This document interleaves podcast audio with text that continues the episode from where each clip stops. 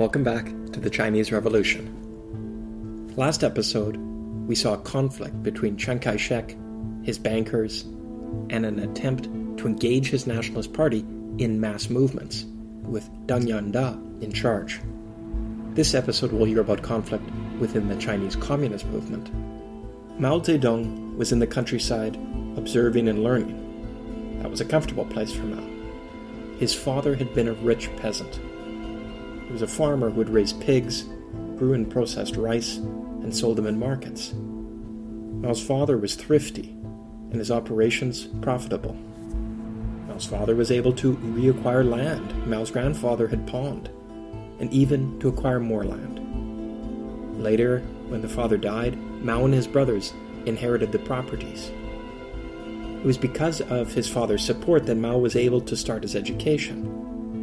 Mao loved reading, and he loved his mother, but not his father.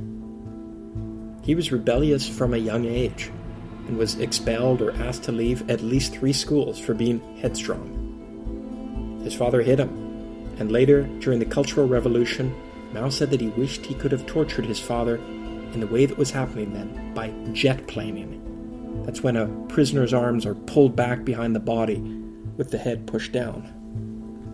Once, when Mao's father had humiliated him by calling him useless and lazy in front of guests, Mao ran away. His father chased him and ordered him back in the house. But Mao ran to a pond and threatened to drown himself. It worked, as Mao later recalled. Old men like him didn't want to lose their sons. That is their weakness. I attacked at their weak point, and I won. At one point, Mao's father cut off money for his education. He wanted Zedong to settle down and be responsible, so the father arranged a marriage for Zedong and would pay for his education again once he was married. Zedong was 14 years old when he married for the first time in 1908. She had no name of her own. She was just referred to as Woman Luo, since her family name was Luo. Just over a year later, she died. Mao, like most intellectuals in the Republic of China, came to oppose arranged marriages, to argue against them. I hope to do an episode on women in the Communist Party. My plan is to go deeper into this topic in that episode. Mao studied in the provincial capital of Changsha. His thoughts and work from that time still exist. He put a lot of his student thoughts down on paper. Here's something Mao Zedong wrote about great heroes while he was a student. Everything outside their nature, such as restrictions and constraints, must be swept away by the great strength of their nature. When great heroes give full play to their impulses, they are magnificently powerful, stormy, and invincible. Their power is like a hurricane arising from a deep gorge, and like a sex maniac on heat and prowling for a lover. There is no way to stop them. He preferred change to peace. Long lasting peace is unendurable to human beings, and tidal waves of disturbances have to be created in this state of peace. When we look at history, we adore the times of war when dramas happen one after another, which make reading about them great fun. When we get to the periods of peace and prosperity, we are bored. Human nature loves sudden swift changes. How to change China, he was asked. The country must be destroyed and then reformed. This applies to the country, the nation, and to mankind. The destruction of the universe is the same. People like me long for its destruction. Because when the old universe is destroyed, a new universe will be formed. Isn't that better? Mao Zedong was strongly influenced by one of his teachers, Yang Changji. Yang would later be a professor of ethics at Peking University. He'd be part of the same institution as Li Dazhao and Chen Duxiu, two of the founders of the Communist Party of China. Mao was able to meet both of them in the few years before the First Party Congress. Mao was also able to get a job as a junior librarian at Peking University through the doors opened for him by Yang. But Mao was looked down on by the intellectuals in the capital. He had a strong Hunan accent. Some of them had studied in France, Japan, and elsewhere. But Mao never left China until he was in his late 50s. He did not speak French or Japanese or Russian. In Beijing, he felt shunned by the intellectuals. Most of them did not treat me like a human being. In Beijing, Mao spent time with his old teacher, Yang. He also spent time with Yang's daughter, Yang Kaihui, who was then 17 years old. At that point, Kaihui was not interested in Mao. But that did change. It was only after her father died in 1920 that she fell in love with Mao. She later recalled He wrote me many letters, expressing his love. Still, I did not dare to believe I had such luck. If it had not been a friend who knew his feelings and told me about them, saying that he was very miserable because of me, I believe I would have remained single all my life. Ever since I came to know his true feelings towards me completely, from that day on, I had a new sense. I felt that apart from living for my mother, I was also living for him. I was imagining that if there were a day when he died, and when my mother was also no longer with me, I would definitely follow him and die with him. When they were both in Changsha, they became lovers.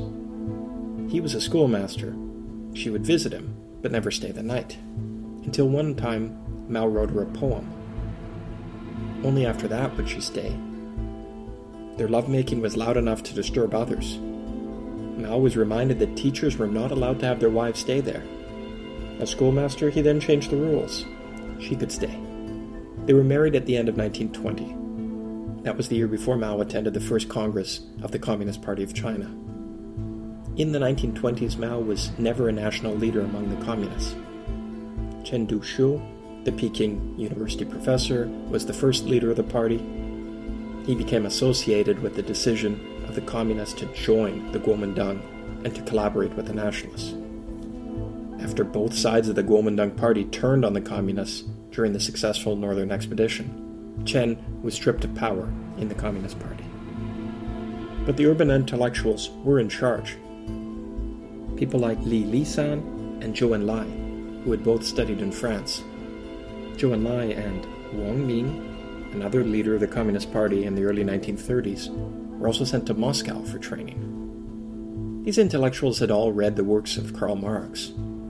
Marx stressed the role of urban workers, the proletariat, as the revolutionary class. And in Russia, the home of the world's first successful and permanent communist revolution, it had been the workers and soldiers around the capital of St. Petersburg who had started the revolution the communist leaders in China, including their advisors from the Comintern, believed that the workers in cities like Guangzhou, Shanghai, Wuhan, and provincial capitals would be important for a successful revolution.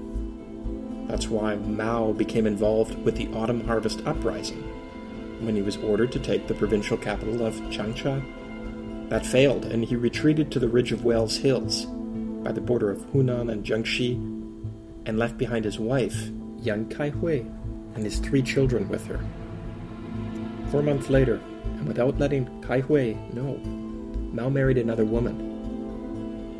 Mao's third wife was a communist he met because she was his translator. He could not speak with the locals in the Ridge of Wells area. Mao did not know or ever learn the local speech. Now and later, he had to rely on translators. He Chen, who became his third wife, was a true believer. She was head of the women's department for her county and had cut her hair short. That itself was a revolutionary act. She was around 18 years old, beautiful, and desired by many men. She did not fall in love with Mao the way Mao's second wife had. Mao was almost twice to Chen's age, but she chose him because of her need for protection politically in the environment. From time to time, nationalists or local armies did attack communists. The communists were now traveling southeast towards Fujian, and the nationalists were following. The government troops got within half a kilometer of the rear of the Red Force, but then turned around. They would be needed by Nanjing to deal with the warlords. Mao and Zhu were saved by the rebellions mentioned in the War of the Central Plains episode. Chiang Kai shek needed his armies to put down the warlords. The Central Plains War and associated rebellions against Nanjing were a godsend to these communists. Communists were not on the top of Nanjing or the Western press's mind from 1928 to 1931. Chinese and foreign newspapers barely mentioned Chinese communists. Communists themselves were trying to survive and were mostly in remote areas close to provincial boundaries. It took the pressure off them as they were clinging to life and as Mao was learning his way in a remote area. By the time the KMT and Chiang Kai shek turned their attention to the communists again, they were stronger than they had first been. At this point, the communists usually had more people than guns. One example was an infantry company of 141 combatants. As weapons, it only had six pistols, one light machine gun, and 11 rifles. One downside to being in the remote inland hills was receiving few supplies from the Soviet Union. The Comintern communicated with the Chinese Communists via wireless to Shanghai, which was controlled by those educated internationalist communists, who then sent instructions to the various Red Army groups. Mao benefited from this relative independence. He did mostly what he wanted, while sending ingratiating messages to headquarters in Shanghai. We particularly thirst for instructions. Please, could you send them winging my way? The resolutions of the 6th Congress are extremely correct. We accept them jumping for joy. One of the first things the communists did in Fujian was capture Tingzhou, a wealthy trading city. Morale improved as the communists enjoyed the spoils from confiscating from merchants. Now, for the first time, the Chinese Red Army got a uniform. Until then, they had worn clothing of all colors and kinds. Now their uniforms were gray, like the Nationalist Army, but with a red star on the cap and a red insignia. Mao had the city's chief defender killed, and his body was hanged upside down on a chestnut tree beside where Mao gave a speech. The city hall was demolished, and a villa was used as the new Red headquarters. A new representative for the party arrived and criticized Mao for having demoted the Red Army Commander in Chief, Zhu De, without authorization. Mao had assumed sole command without permission. Now, Mao had to be diplomatic with the Communist Party headquarters in Shanghai. He excused it as having been a special situation and sent Shanghai a message which read Please set up a special communications office. Here is opium worth 10,000 as startup funds for the office. Now, with the party representative support, Zhu stood up for himself. Most of the soldiers supported him, and Zhu became commander in chief again. Mao apparently had little support among the ordinary masses in the Red Army then. Having been voted out, Mao said he would leave and do some work with local civilians. He left on a litter, meaning that he was carried on the shoulders of others. His third wife and a few followers came too. Mao left for an area that had recently been conquered by other communists. He called for a congress there, but then manipulated things by sending the locals off to do investigations. When they returned, Mao claimed he was sick and further delayed things. His secretary later admitted Mao was not actually ill. Then the Congress finally started, and the proceedings were dragged out over 20 days without reaching any decisions. News then came that government troops were close and the Congress closed without electing anyone to key posts. As soon as the locals left, Mao assigned followers from Hunan to the vacant positions. Virtually none of them could speak the local tongue, and when the local delegates found out, they were very unhappy. They tried to send a message to the Fujian Provincial Committee, but their messenger was arrested, and communications did not go through. Mao then gained the support of one of Zhu De's subordinates, Lin Biao. Mao invited Lin to lecture in the district Mao had just taken over. Later, when the nationalists attacked, Zhu De drew up a defense plan. Lin then failed to show up as ordered with 6,000 troops. Nevertheless, Zhu was a strong military commander and defended well in spite of Lin's absence. But the Red Army complained to Shanghai Zhou Enlai was an important leader in Shanghai, but the real authority were Comintern representatives. They controlled the party budget and handled communications with Moscow. Moscow respected Zhou Enlai as an organizer. He never sought the number one position and was reliable.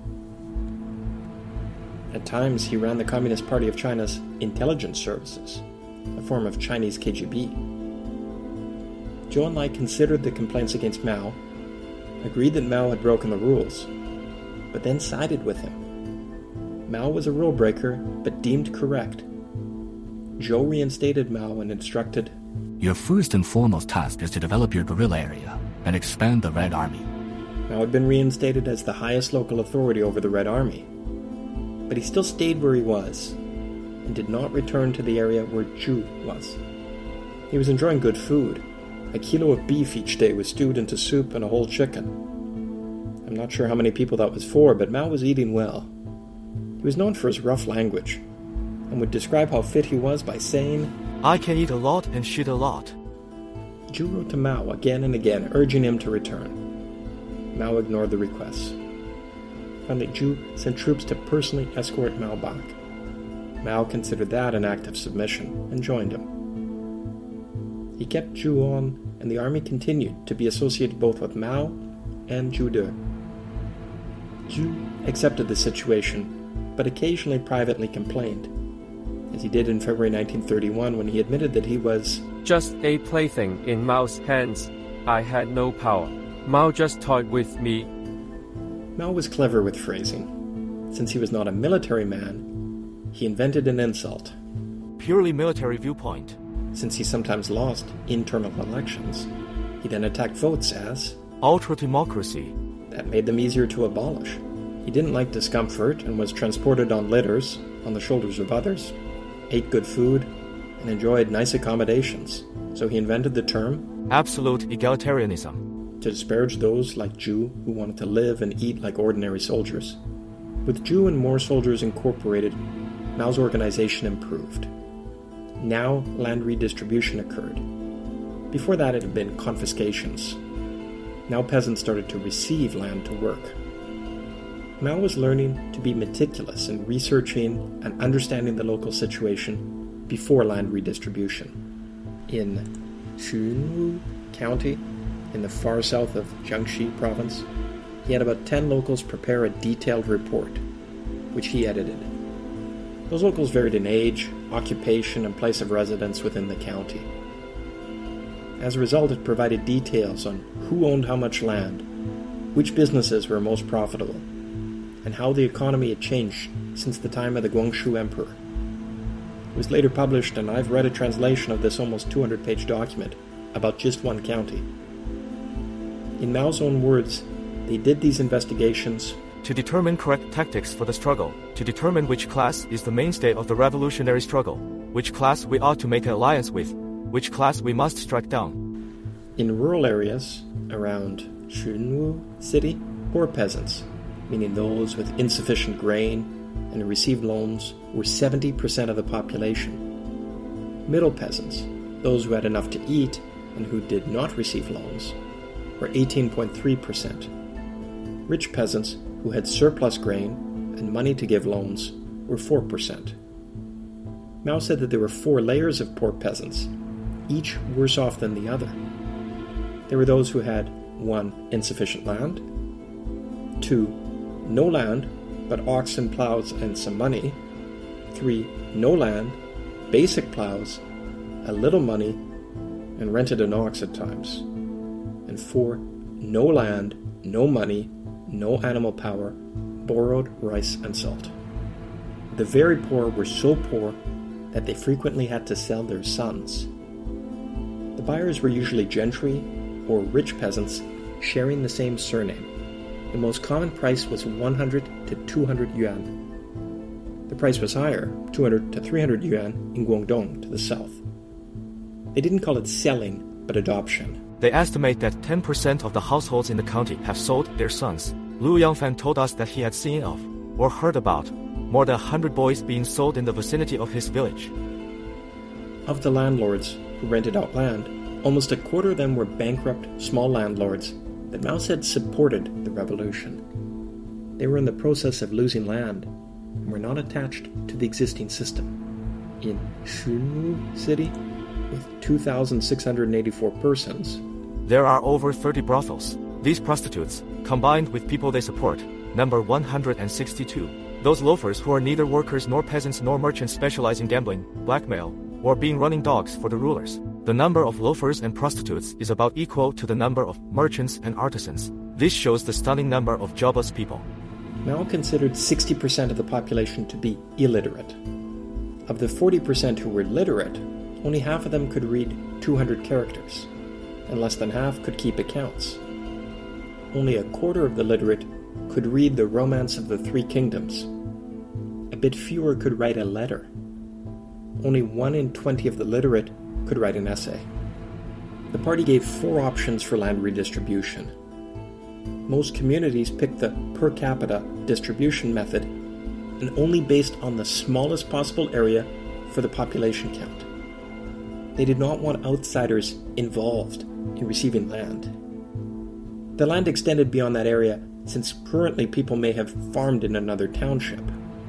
That land was included in the redistribution. The simple question is how to redistribute this massive amount of land. Apparently, dividing the total quantity of land by the total number of persons was the most direct and equitable land redistribution.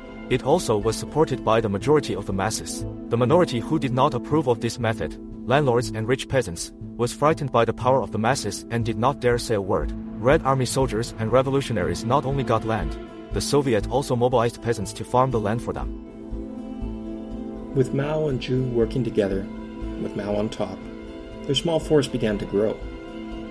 Mao originally named it the 1st Division of the Workers' and Peasants' Army. It was then renamed the 4th Red Army. They also had Red Guard guerrilla units who did not wear uniforms. They were auxiliaries assisted the Red Army by delaying government troops, providing information and supplies. They also helped with collaboration with the local people. This was a key factor in the growth of the Red Army. Land reform and cooperation with the population were vital.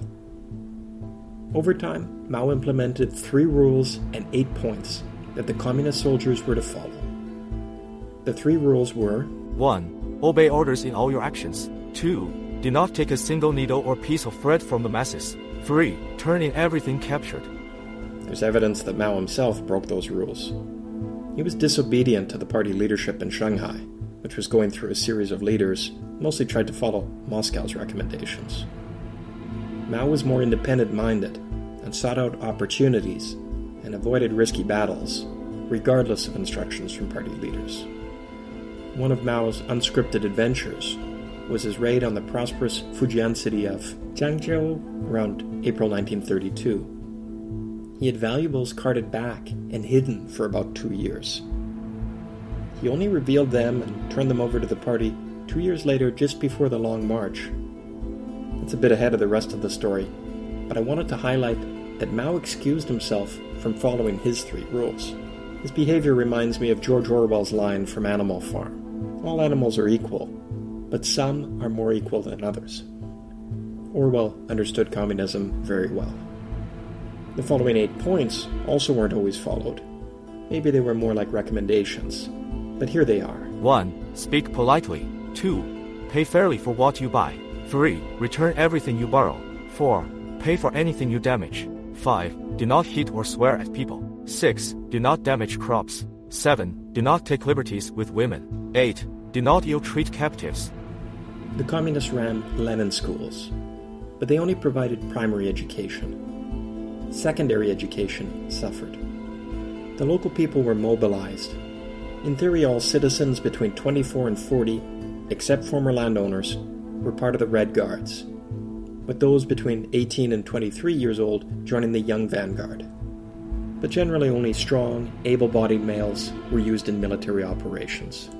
The rest of the population assisted with food, supplies, transport, medical services, communications, and intelligence gathering. To get people to voluntarily associate with the communists, political training and education was key. The Red Army fights not merely for the sake of fighting, but in order to conduct propaganda work among the masses, organize them, arm them, and help them to establish revolutionary political power. The communists were getting better at that.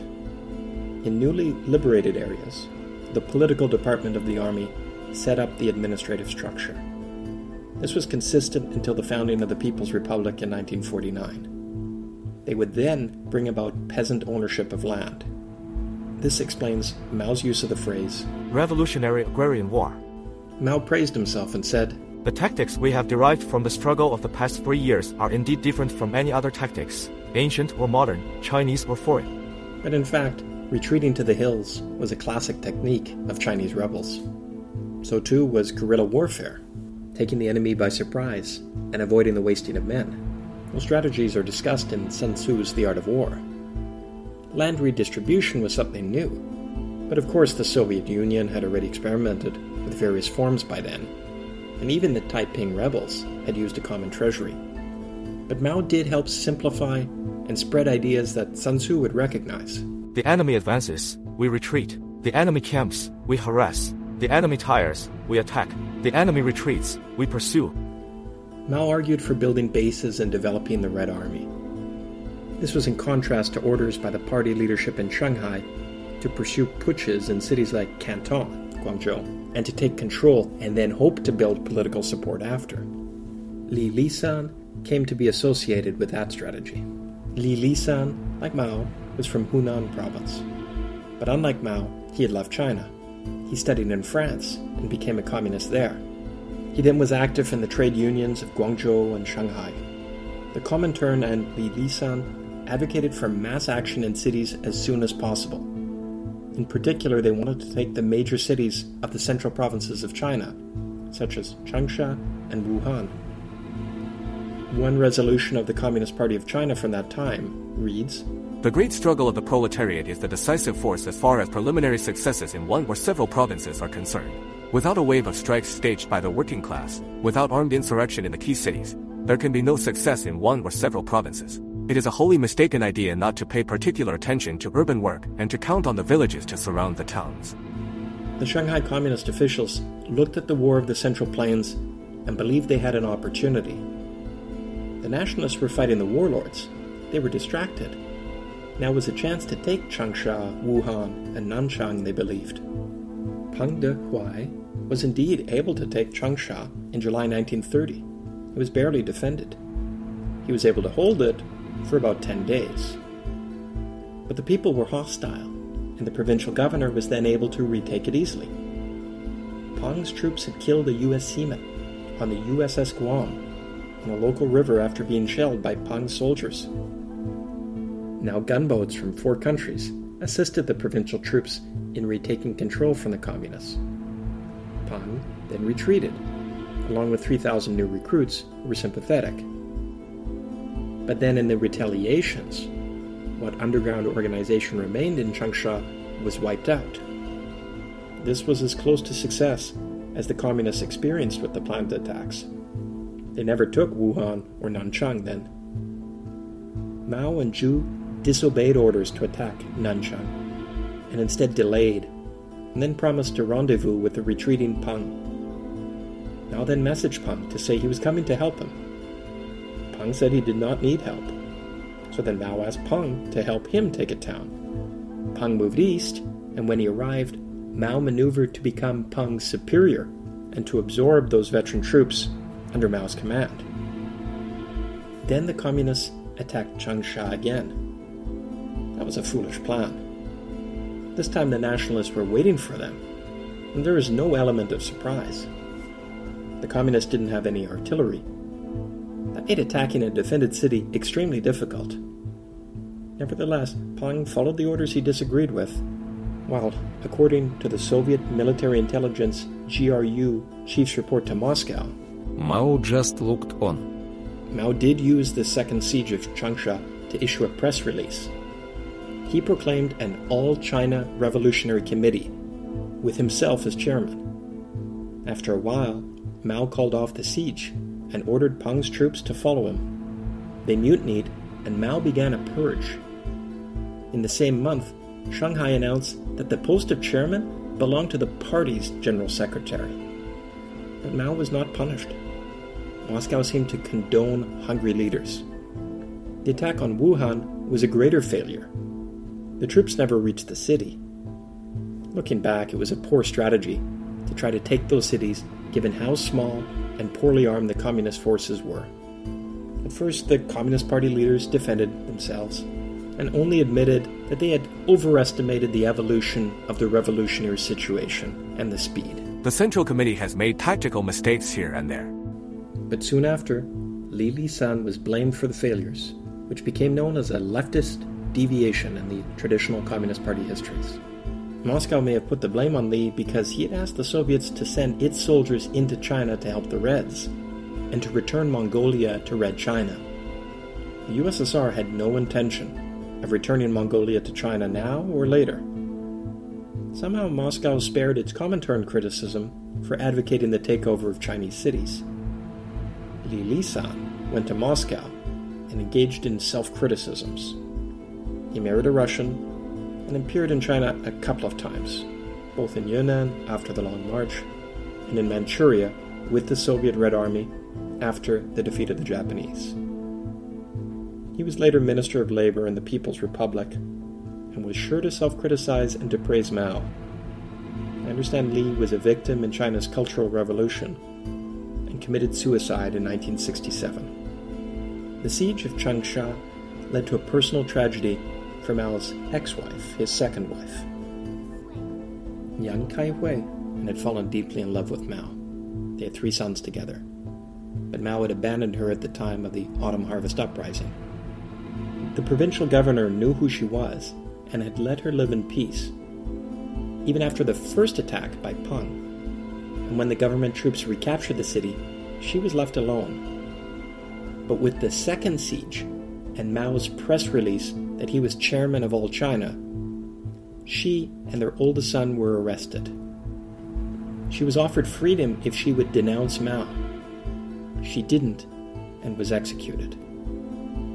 The executioners then, in accordance with Chinese custom, took off her shoes and carried them away as far as they could, so that her spirit could not follow them home. The son was released, and later it was Mao's younger brother and not Mao himself made arrangements for the children to travel to Shanghai, where they were entered into a secret communist kindergarten.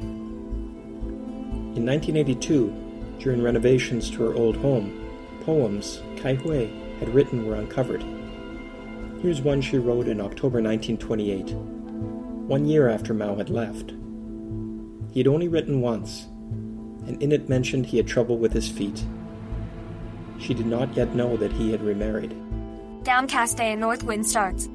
Thick chill seeps through flesh and bones. Thinking of this faraway man. Suddenly waves churn out of calm. Is the foot trouble healed? Is the winter clothing ready? Who cares for you while you sleep alone? Are you as lonely and sad as I am? No letters are coming through. I ask, but no one answers. How I wish I had wings, fly to see this man. Unable to see him. Sorrow, it has no end. With Mao absent from Jiangxi and close to Peng and Changsha, a communist named Li took control of the Jiangxi Red Center. When Mao returned, he staged a takeover. Mao called a joint conference, it was to take place on the 10th of the month, but then at the last minute he changed it to the 6th. By the time the delegates arrived, Mao and his small group, including his third wife's brother, had already named the leadership positions. Li was demoted. There was resistance to this takeover, and Mao responded with the public execution of four well known local communists for being counter revolutionaries. Mao's brother in law was quick to threaten executions and Mao claimed that in Jiangxi, party organizations on all levels are filled with landlords and kulaks, meaning rich peasants of the kind that Stalin was killing. Mao himself had come from such a family, which could have been called kulak. His father was a reasonably affluent farmer.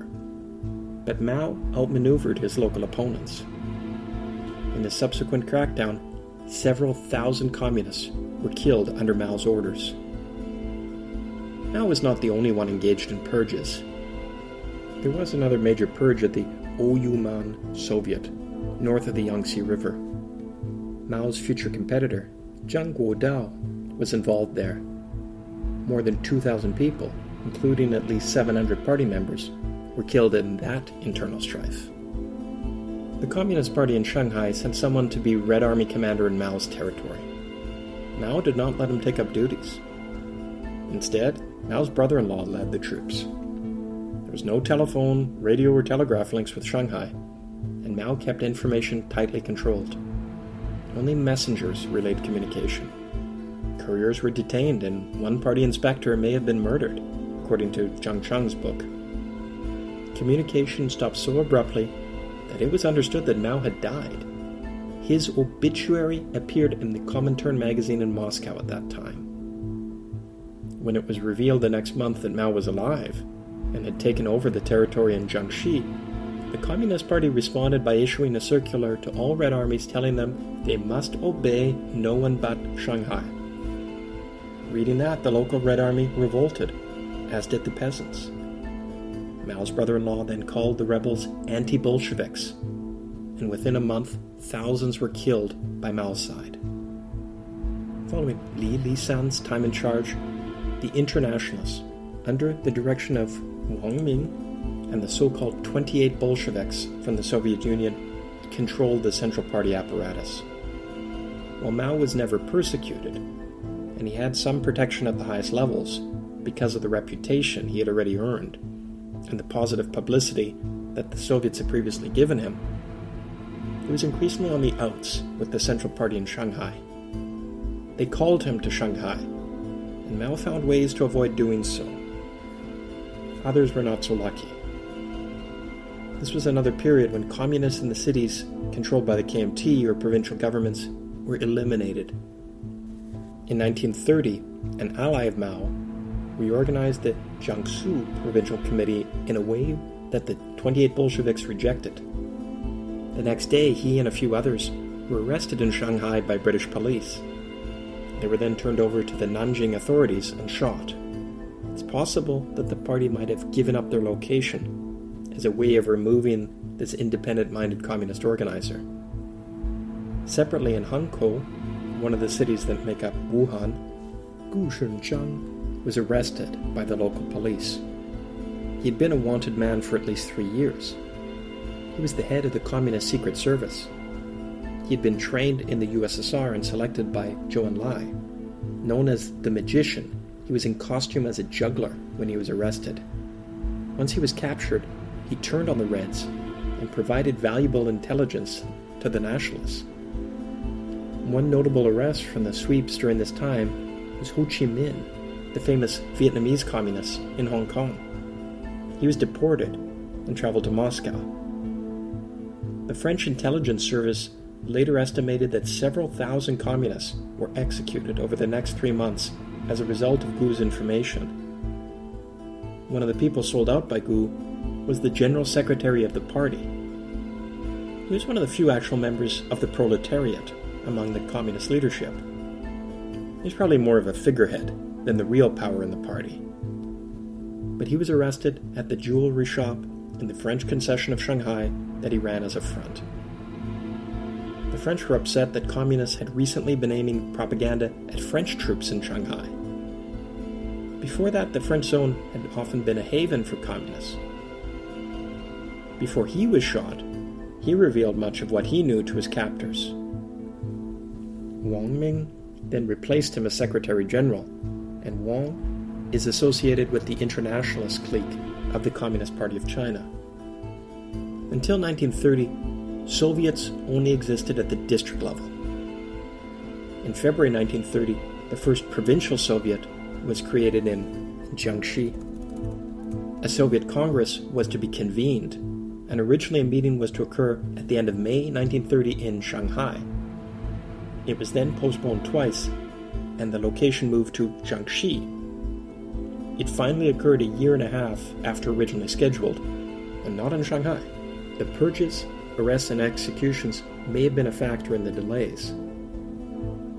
So too might have been the changes in leadership from Li Lisan to Wang Ming and the 28 Bolsheviks. When the election did take place, Mao was elected president of the Chinese Soviet Republic. This was the first time that Mao had a leadership position of national significance.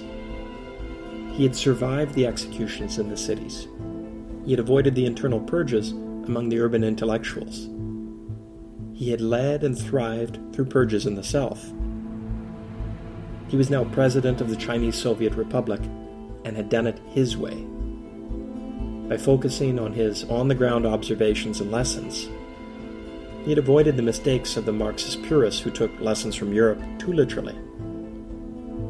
He had also used his long held wishes to overturn order and to turn the world upside down. But he was still more of a figurehead.